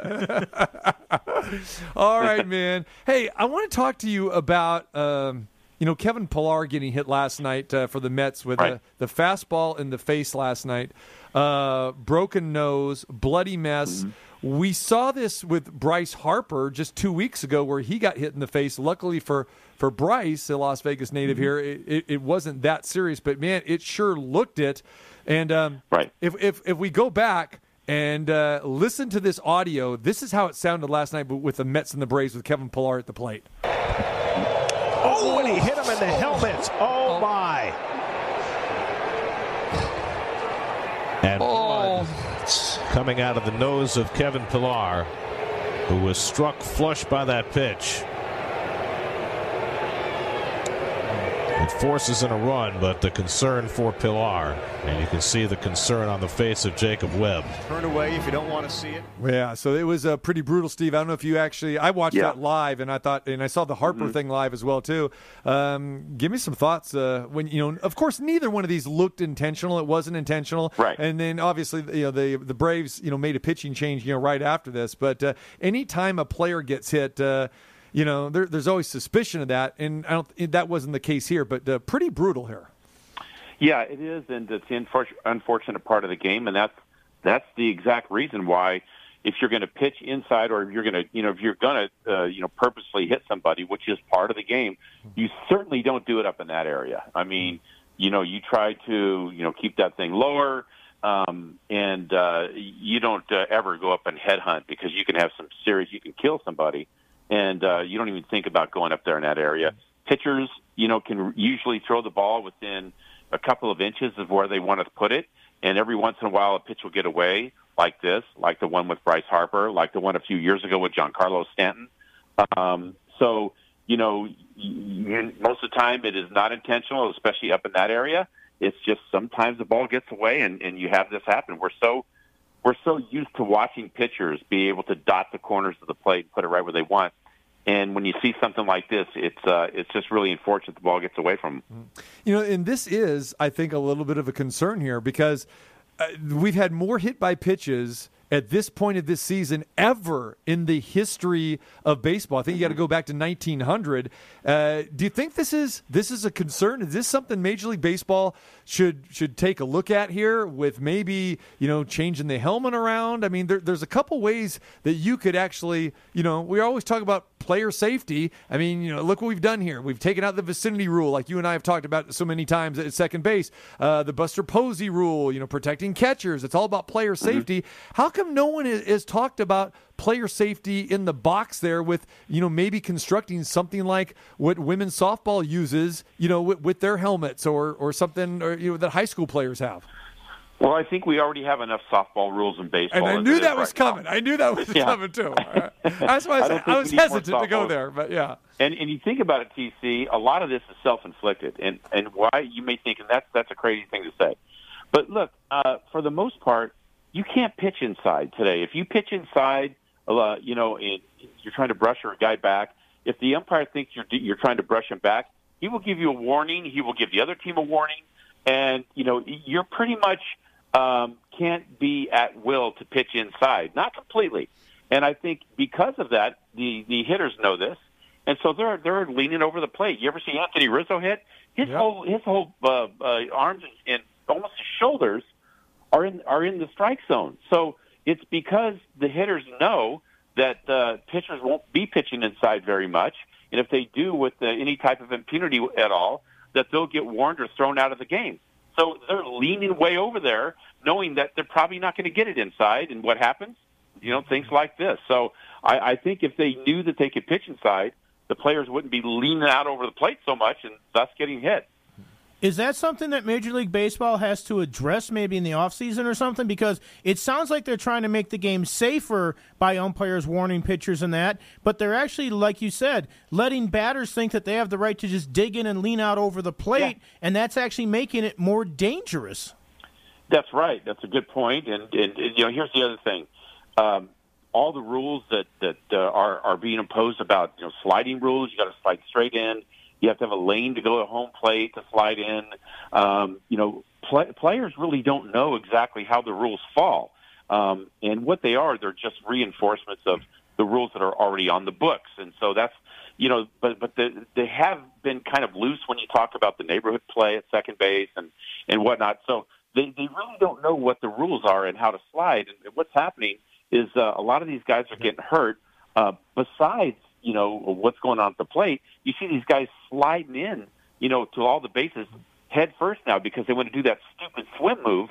And you see guys going into home plate this way head first. It's it's crazy when you think about a player coming into home plate against a catcher that's fully decorated in all of his gear.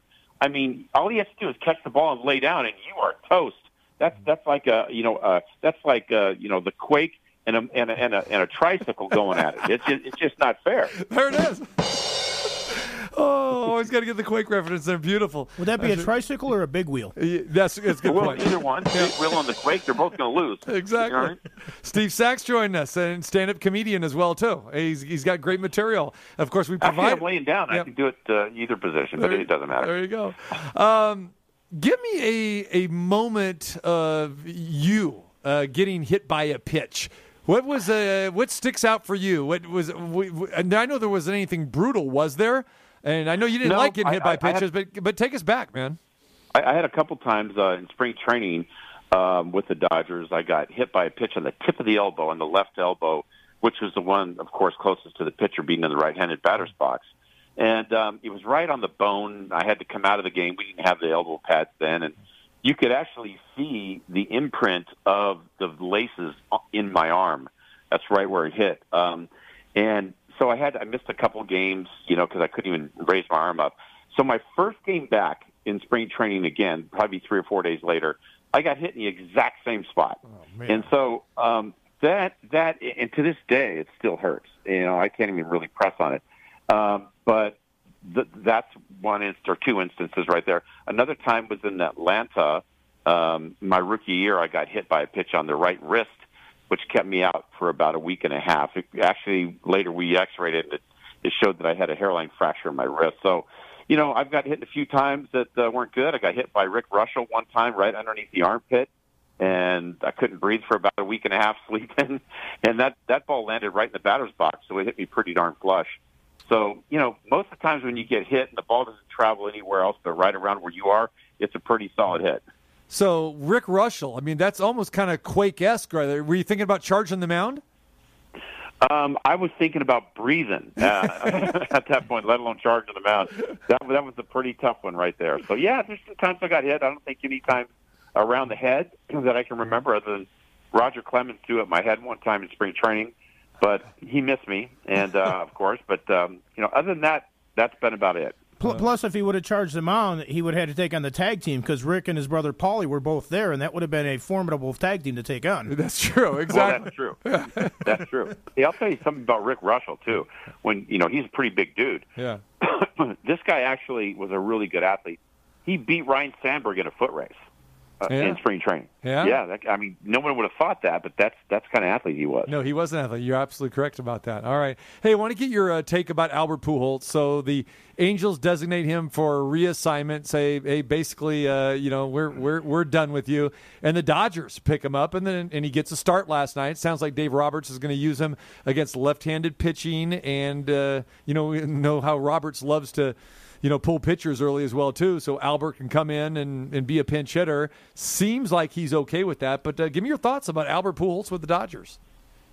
I didn't really think that was going to happen. I never envisioned him being with the Dodgers, but you know, if you think about it, they could they could use uh, some more uh, punch in that lineup. They've got a lot of guys that, that are, have been hurt, uh, both there and with the pitching staff. So the Dodgers have really had to deal with um, a lot of guys going on the injured list, and uh, you know, having Albert over there for one last hurrah. You know, a guy to come off the bench. Uh, he can hit against left-handed pitching. We all know his numbers are gaudy and what he's done in his career. Um, so he adds a level, of experience too that just can't be measured. So they get him over there. I can see why they would do it. You know, he can also uh, DH against the you know the interleague teams at the interleague uh, at the American League baseball. Uh, you know, at the American League site. So I think overall, if you, if you look at what he can bring to the team, especially against left-handed pitching, I, I understand why they did it. How much do you think he has left, Steve? I mean, I know he wants to play every day. I mean, he probably won't get that opportunity with the Dodgers unless you know there's an injury there with Muncy or somebody else. Uh, can he be that everyday player still and be effective and, and and be you know better than what we saw with the Angels? Well, it's it's hard to say. Um, you know, I don't think every day is probably in line for him. Um, if you have him at uh, first base and Muncy at second, now you really have two guys out of position. Right. Um, I think that would expose itself defensively and over period or over some time, and you just couldn't go with that on the defensive side of it. Um, Muncy's more of a first baseman, but um, I think Albert's going to be relegated to spot starts here and there off the bench against left-handed pitching, and maybe some spot starts in, in the American League ballpark. I think that's kind of where he'll be. All right, great stuff, Steve Sax. Before we let you go, my friend, quick surprise so far after the first couple months of the season. big surprise for me is the San Francisco Giants. Um, you know, they actually lead all of Major League Baseball in ERA. Uh, pitching staff has been off the hook. Uh, Buster Posey's having, you know, one of the, the best years he's he's ever had in his career. Uh, maybe that year off did a lot uh, good for him. And on the other side, of on the downturn, on the downside of it, I got to say the Minnesota Twins, worst record in baseball. Never saw it coming. I thought they would pitch and hit a lot better than they are right now. The team looks a bit lackluster as far as the def- uh, on defense as well. So they've got a lot of questions that they have to answer for this club, and uh, you know they just don't look good right now. All right. All right, my man. Appreciate the time uh, as always. Uh, check him out MLB Network Radio, Sirius XM 89, and uh, the new Steve Sax podcast, which we can uh, hardly wait to hear about uh, coming very, very soon to a uh, yeah, thanks a lot, guys. to uh, whatever a theater, a car, or just a device near you very, very soon. Yeah, any, any device, laptop, mobile device, whatever you have, I'm sure you can pick it up on several different uh, formats. There you go, man. That's right. All we'll right. give more information later too. Thank you, guys. Take care, brother. All right, there he is. Steve Sax, the uh, five time All Star, the two time World Series champ, uh, talking about uh, Major League Baseball safety. And like we've talked with him so many times before, he is a traditionalist. He doesn't like uh, the new rules. Does you know? And if you talk to a player, they don't want to change the helmet situation. They they like what they like, but with technology the way it is today, I'm sure you can come up with you know a scientist or somebody, an engineer who's going to do a state of the art situation that will not hinder your sight while you're at the plate and make it safe. I know some people go, well, you can do like the plastic shield and this and that. No, no you can't because a fastball coming in at, at 95 plus or even a fastball at 85 plus, it's going to shatter a, And- and go in your a- eye and blind shield. you. Exactly. It's going to shatter that and make damage worse. But again, real simple. If you just if you take, I know he doesn't like the whole the, the softball thing, but those type of helmets, you don't even have this issue. But it's what's it going to take? Is it going to take to have a player lose his life, lose an eye, lose lose eyesight? I mean, we've we've seen this happen before with players that have got hit in the face, where they've never been the same player again. And uh, you know, knock on wood, we don't want to see that happen. But man, I mean, again, the velocity is more and more. Um, you know, the exit velocity that we're off the bats. I mean, it's just not hitters that are in danger. I mean, like I said earlier, you know, the pitchers, you know, So- so- sixty feet six inches away too, deadly. So, so which comes first? Those helmets you're talking about for the batters, or the screen that goes all the way down to the foul poles and that in the outfield for the fan safety, which a lot of people have been advocates of, and people that go to games, a lot of them really don't want to see that happen. I know. I agree with you too, and I, I, I don't like the, the screen. But I will say this: uh, I was so anti the screen situation uh, until I, I went to the game, and the way they've con- constructed these screens now, it is so thin that you know it does not obstruct your your eyesight. No, you, you can see you Oh, can see everything going Yeah, on or whatever. but It- so it's really different. not that intrusive. It's it's, it's Right. not like it's like It's not. like an obstructed view or something like that. Yeah. And trust me, going to Wrigley Field for so many years, I know what obstructed view is. That's a big steel pole in front of you. exactly, right there, section two twenty two, man, right there. You, you, you don't want those seats uh, right in front of that. No, no, no, no. It's, but yeah, I, I think that uh, you know if we're talking about player safety, again, it's it'll be a story for a day or two until it happens again. But unfortunately, it's probably going to have to take a tragedy before something like this happens. I don't know, you know, but yeah, I, I'm not a, I'm not a fan of the the extra netting, but like overtime, you kind of get used to it. Okay, so answer the question. Which one comes first? Which one comes first? Yes. You skirted around it nice. You I thought- talked about well, it. Well, I thought you were asking me. no, I said do I which one. prefer. Which one comes first? Which the screen rule gets put? The, screen. The screen, because we've already seen the the screen implemented, and now Yeah, they've kind of stretched it down a little bit more. They've yeah. getting people used to it. Yeah. They're making it a little bit further each season. So I agree with you there, but I was just wondering. yeah, yeah. Now we're not talking like Darth Vader helmets for everybody out there, right? No, Everyone's not going to be the the umpire versus the empire or something. No, and again, you if, if you look at what women's softball uh, does, and even See, uh, like I watch women's softball, and I haven't really even noticed a big thing with the helmets and that exactly kind of stuff. It- you know? because you have vision, you can do it. And like I said, look at high school baseball. You know what I'm saying? I mean, it's not going to be like Spaceballs or anything. You know? No. But you know, there are a lot of people out there that don't believe that science is real. So when you say get a scientist to develop it, a lot of people aren't going to buy that. Yeah. well, I mean, that's that's what we have because that's who you had involved in in uh, NFL helmets. You've had that. I mean, look how the helmets have been constructed and redone. Oh, they've over changed years. so much. You know, one of the guys that they actually used to, and this is a true story, when they would design new helmets and that, they would send them to Mike Singletary to test out because of the way that he would hit. Mm-hmm. And they started actually doing that when he played at Baylor, when he was a Baylor Bear before, because they said if he could use a helmet and not get hurt or crack his head open or something, and the helmet wouldn't crack, then they knew it was probably a pretty safe helmet. Because that's just the way he played back then. Now, of course, if you lead with the helmet at all, there's a flag going up in the air. Yeah, yeah. Even Yeah. if the other guy dives into you and you didn't lead with the helmet, but they're still going to say you did because the running back or somebody else ducked their head. Right, right. You know, going back to Kevin Pillar, you know, he hit with that fastball last night in the game against the Braves. Uh, you know, Pillar uh, had had the, the broken nose, and he was fortunate to to not have any major major damage. Same thing with Bryce Harper when you saw that hit. I mean, just it was luckily where it actually hit him, uh, didn't break any bones or anything. But with Pillar, um, you know, he said that he's having problems breathing, which is understandable. But typical type of, of guy that this guy is, he felt worse for the pitcher that threw the pitch. And I was watching this thing, like I said, live last night, and that guy was was was shaken up. And at that point in time, when he hit him, I believe the count was one and two. There were two outs. It was like the third of the fourth inning, and it was a two nothing game. And he came out of the game not immediately, but after he was he was kneeling down on the mound because it took a long time to get Pillar off uh, off of the off of the dirt there and take him into the clubhouse, and then they brought in the cleaning crew, which was kind of weird, but uh, disinfecting the dirt because of all the blood that came out there with COVID Okay. and everything. So it took a long time to resume the game. It took almost nearly ten minutes, and then at that point in time, that's when the Braves manager came out and said, "Okay, we're you know we're giving you the hook," because he was visibly upset, and understandably so. Yeah, I mean, it, it's probably not uh, unlike a boxer or a fighter or something like that who hurts somebody when they hit somebody hard like that, or a receiver, you know, a, a defensive player that hits somebody and they're carted off the field and they're injured or something. So, I mean, that definitely does do a mental toll on you as well. I mean, you've we've certainly seen boxers who never were the same. We talk about you're never the same after you get knocked out.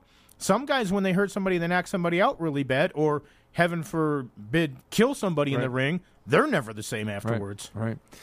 All right, we come back. More Golden Knights, uh, Minnesota Wild. We'll preview the game tonight. It'll be on uh, NBC Sports Network. Uh, face it off at 7 o'clock tonight. Golden Knights against the Wild, game two. We'll break it down next. Hey, this is Robert De Niro, and you're listening to the TC Martin Show. It's good.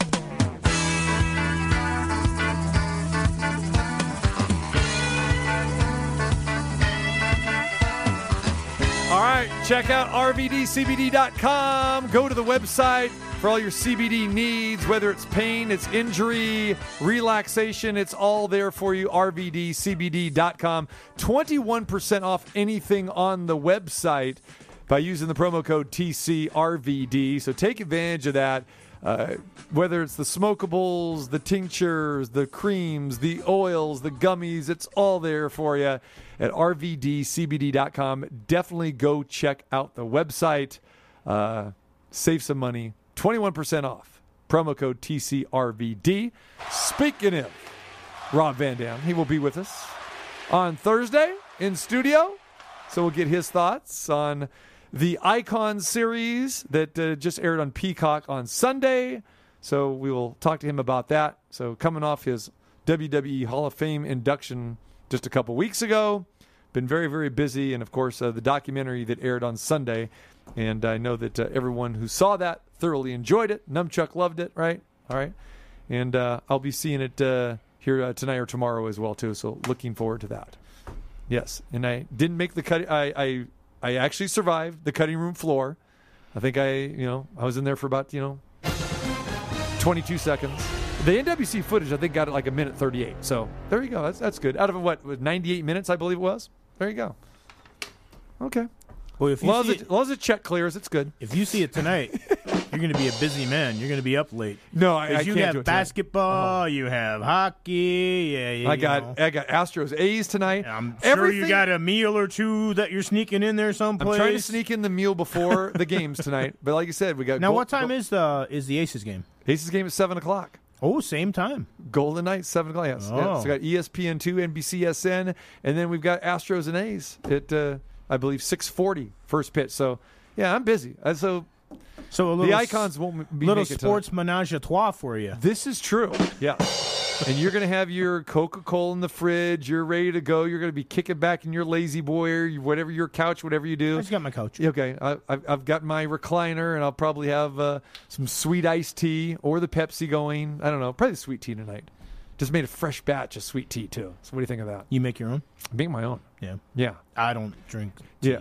Yeah. Sweet, iced, or any other kind. I don't know why. I, because you like the sweet Coca Cola. It's it's a nice quenching beverage. But But sweet tea is it's not bad. Be, because there's Coca Cola and everything else. Yeah, there's nothing else that ever has quenched my thirst. Unless when I work out, which isn't very often these days, but when I was younger and I used to actually be an athlete, the only thing that I wanted then was water or maybe Gatorade. So let me ask you this: Do you just X off those restaurants or fast food establishments that don't serve Coca Cola? No, I'm talking about from a food perspective. Do you? Do you? no, no, you, you know I don't because we've been places that, I, that I haven't know. served Coke. But that, so- but but when we've gone, I know that you're you get a little down and go, oh, well, whatever. well, I, I always So- ask Coke or Pepsi but, because I'm not going to Right. order the Pepsi. Okay, I guess here's what I'm saying. So when we go or we're out or we're doing a remote or we're doing a function, and I say, hey, you want to eat this and that, and the first thing you ask is Coke or Pepsi House, I get that. So I'm saying you yourself, do you refrain from going to certain places because you know you can't get a Coke at that establishment? No, not really. Okay. I mean, because I have so much Coke at home, and that, that now I have gone into places that serve Pepsi before and brought a Coke inside. Okay. And and some of my friends are like, you can't bring that in. I'm like, it, it- it's either that I'm going to have water. So you, yeah, I will. Okay. Uh, there's been times when usually if I go to a place that has Pepsi, I'll either have Sierra, Mister Mm. Mountain Dew, or sometimes I'll just have water, or I'll bring in some Crystal Light or something like that, and actually make my own lemonade or something like that with Crystal Light at the place, and just have water. Okay, and see that's why I asked because like say okay you you want to go have lunch and you got your spots. I didn't know if you would say like say for example Burger King is a Coca Cola place, Wendy's is a Coca Cola place, so it's like McDonald's is- yeah. McDonald's. Most I'm, of the fast I'm foods are going Coca-Cola. I'm going to go to those places, you know where whatever you know if they have not Coke, then you might say, nah, No, I mean, for I'm going to go there instead. For instance, I go to Buffalo Wild Wings for all the the UFC pay per views and that, and that's a Pepsi house. Okay, I don't like it, Okay, but it is. But you, but you'll, but here's the the deal. Here's the question where I'm getting at. You're going for these events, like when you and I go out. If you're going strictly for the meal, say, do you go to Buffalo Wild I've, I've gone to Buffalo Wild Wings without just to meet a friend or something like Okay. that and have lunch there or so whatever. in the yeah. middle of the day, whatever. Yeah, I mean, I I don't, you know, if there's a similar type place, right? I will tend to lean towards the place that has Coke. Okay. But if I go there and I know that they serve Pepsi, uh, again, I don't like it, but I, it, it it's not a deal breaker necessarily. Okay. See, now we learn. There we go. Now, if somebody told me that I had to have Pepsi in my house, no, that would be a deal breaker. Like if somebody, like if my ex would have just drank Pepsi, that would have been a deal breaker. I, I don't allow Pepsi in my house. Yeah. My brother Bob years ago came over to visit me once. He drank Diet Pepsi. He knocked on my door, and I literally told him, I said, What are you doing with that? He said, What? I'm like, I came to visit you. I'm like, You're not bringing that in my house. I literally made him put it out in the hallway because I wouldn't allow it in my house. He said, Well, fine, I'll leave. I'm like, Fine, I didn't invite you. But instead, he actually put it out there, and we talked and watched TV or whatever for about an hour or two. But I literally would not let him bring them. Now, I'm a little more mature than that now. Bitter Frank's back. There it is. Uh, There's nothing bitter about it. I'm just telling a true story. That was that was many years ago. I was like 21 or 22. People think I'm bitter and angry now. They have no idea when I actually had a temper, and I could back it up. we don't we, we don't need we don't need that visual. There you go. Uh, are these guys a sponsor? I don't think so. No, they're not. So, uh, jeez, you better go get a sponsorship from from these guys because we sure give them a lot of love. All right, all right. Vegas Golden Knights and the Minnesota Wild, seven o'clock, facing off game number two tonight. Minnesota very very physical. We talk about the defense, seventy-one hits to the Golden Knights, fifty-seven on Sunday. Again, I point out that the Minnesota Wild have defeated the Golden Knights six out of nine times. That's a big deal. That's a story because the Golden Knights have won the season series from anyone else in these in, in the postseason. But not only did they lose the season series, they're two and three at home against the Wild. Uh, six of nine they've lost overall. Tonight, game number two. All right, so we don't know for a fact, 100%, that Marc Andre Fleury is in net, but He's is, in net. Isn't it funny though how he, he was story, first off the ice. He was in the starting goaltender net. So- He's in net tonight. But it is funny how Peter DeBoer still does not even want to talk about it, acknowledge it, and tell people about it. And again, it's almost like this guilt situation. Do you feel guilt because you signed Robin Lehner to this humongous contract? You made Marc Andre Fleury uncomfortable, and now Marc Andre Fleury has played his way to the number one goalie. Can't you just say it? Because most people would but it just seems rather strange. And again, back to the conversation from last week about Peter DeBoer just not being that that guy you want to give a big hug with or fans really resonate with. It does seem kind of silly. Just say who your goalie is and move forward. There's nothing to be secretive about. He's the best goalie that you have on your team. End of story. Well, you know, the Pete DeBoer backers are going to say you're completely wrong because why let Minnesota know who's going to be in net? Oh, they now, know- I they know don't like we know. I don't know that it really changes Minnesota's game plan. Oh, Lehner's in, so we got to do this tonight. Oh, Fleury's in, we're going to do this. They're still going to have basically the same game plan. I- It's just some coaches do that kind of stuff. They don't like to share stuff with the media. And when you take a coach that doesn't necessarily like to do it like DeBoer, and then you add in George McPhee and Kelly McCrimmon, who like to tell the media nothing, you're going to get what we have here. That's been the MO of this organization since their inception in the league. I don't see that changing. It doesn't even bother me anymore. It's just part of the thing. Uh, it was a very limited practice today, but I, Fleury was the first off. If he's not in net tonight, then not only have they gone back to the rotation, but they've also changed what they've done since they started. That the first goalie off the ice is in net, so it's going to be Marc Andre Fleury. My question is: Is Max Pacioretty going to be out there? Because, and I know everybody's talking about, oh, they need his scoring. Well, first off, if Pacioretty means that much scoring to him, then maybe he should make even more money than he does. But he is a big factor. But him and Stone have been sensational all season long. I don't know what's going on with Pacioretty, and there and there's still it, it says that it's on undisclosed. He's a game time decision. You know, he might even hit the ice in warm up and not play tonight. We don't know. Right. So that's what I'm curious about. The other thing I'm curious about is will Cam Talbot be as good as he mentioned? And I mentioned that earlier in the show. And if I am Vegas, I am nervous about one thing. Not just the fact that Minnesota has had their number, because whatever, it's a different game. You're still the number, you know, you- you're one of the best teams in the league. You were runner up to the President's Trophy. You had the same amount of points. You actually had more wins than Colorado did, just not enough regulation wins.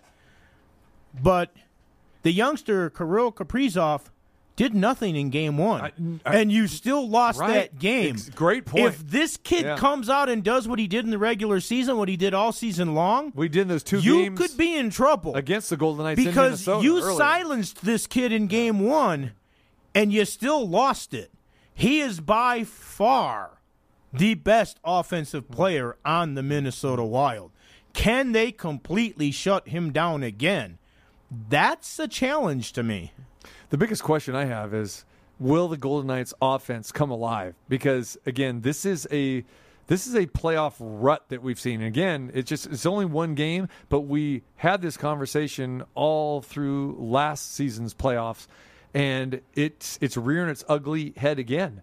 I mean, they had plenty of chances, and I understand no Pacioretty and, and others. Okay, but you you did get a couple pieces back. You got Martinez back. You got Ryan Reaves back. Even though those guys, you know, not big goal scorers, but you you need to create some offense, and you've been able to create offense with this group that we've seen for the last month or so.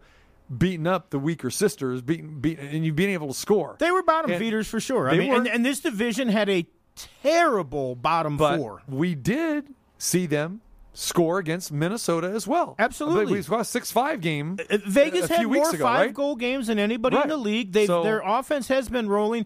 The other thing that I'm curious about, I'm really curious to be honest with you, is how the game's going to be called. Because you mentioned the physicality of game one, there weren't very many penalties called. The referees really let them play.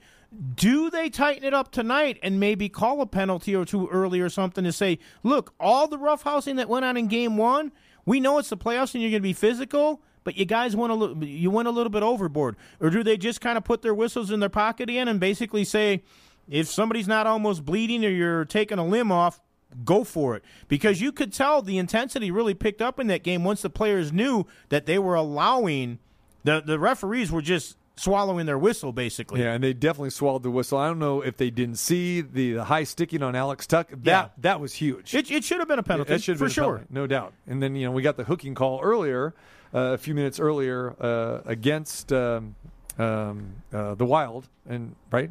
It- Yeah, I mean, yeah, I mean, So- yeah, I mean, uh, yeah. Again, there were penalties that could have been called, but I thought overall the game was called pretty consistently. Hmm. Now I know some people are complaining about the Marshall penalty, Right, Even though it didn't lead to the power play goal, but they said Pietrangelo was out there too long, and that's why he didn't clear the puck and Right. whatever. It's hockey, crazy things happen out there. Um, I will say this: Marshall has taken worse penalties, but he's got to play smarter too. You can't in a game like that, and we saw him. It, it happened in one of the regular season games. He, he, he took a penalty. They killed the penalty. Then he actually scored the game-winning goal Right. in the three-on-three overtime. Right. There's no three-on-three overtime here. There's no shootout. You still play big boy hockey, five-on-five, beating the hell out of each other. It's a different thing in the playoffs. You've got to play smart. And again, it was one goal. If Vegas wins that game, we're talking about it completely differently. But they didn't. That's right. They're down one nothing right now, and uh, game number two tonight. Uh, it's you know you really shouldn't say it's a must win because you can come back 2-0, but when you lose two games, if they do lose game two tonight, you lose two games on your home ice uh, against a team that you haven't fared well, and call it whatever, call it matchups, call it the physicality that the Wild bring to the table, or just call it that you're you're you know they're in your head, whatever it is we knew from the beginning that this was going to be a treacherous matchup for the Golden Knights. And anybody else, they would be heavy favorites, and they still were, were pretty heavy favorites in this series, but this was the team you really didn't want to match up with. I know the the team felt this way. I know fans kind of said, "Well, you know," and, and the team didn't you know? say they felt that way, but you know, know they did. You know they Yes, did. yes. And, and again, we talked about it earlier. That's that Colorado game kind of meant everything. Yep. To be honest with you, I was surprised that Colorado didn't go with Grubauer in that final game to make sure that they got that President's Trophy, but they kept with their rotation as well. So Well, I think they knew the, the Kings were going to be non-competitive. Well, I think they knew, but they still had- Grubauer uh, an, yeah. another night's rest. That's why I viewed it. No, no, I, I viewed it that way too. But if it would have backfired, they would have been second guessed. But Right. again, it didn't. So Right. again, it's, we talk about it's a results a results oriented business. And the results are how we talk about it the next day. It's like the basketball game that's, you know, somebody hits a three pointer at the buzzer to win a game on a miracle three, and everybody's like, oh, the other team sucks. You know, it's like the majority of the time that doesn't go in, and then you're talking about the team that wins. The, final result is how the narrative of the game is presented to the people the next day. Mm-hmm. Absolutely. I mean, it, it was a one goal game that went off Martinez' skate. Yeah. No, and that's hockey. It's you know you freaky goals like that. No, no doubt about it. You know, we saw the Minnesota Twins uh, snap a, a, losing streak, come from behind um, to beat the A's uh, on Saturday, and it was uh, you know a home run that bare. I think it went over the fence by literally an inch. And again, if that ball goes off the wall or it's caught at the wall, it, the A's win the game. But it turns into a three-run homer, a game of inches. And we, we talk about that in football. We talk about that in all sports. We talk about you know, you know, long shots made baskets. The Gonzaga, you know, beyond half court shot that, that we saw, Hey, hey, and, and the the goalie of the night. Perfect example. Bartman got absolutely destroyed in Chicago because Gonzalez made an error at short, and the uh. pitching staff couldn't get their job done. Right. It's it's funny how the narrative is. You know, the Pittsburgh Steelers, one of the greatest teams of all time.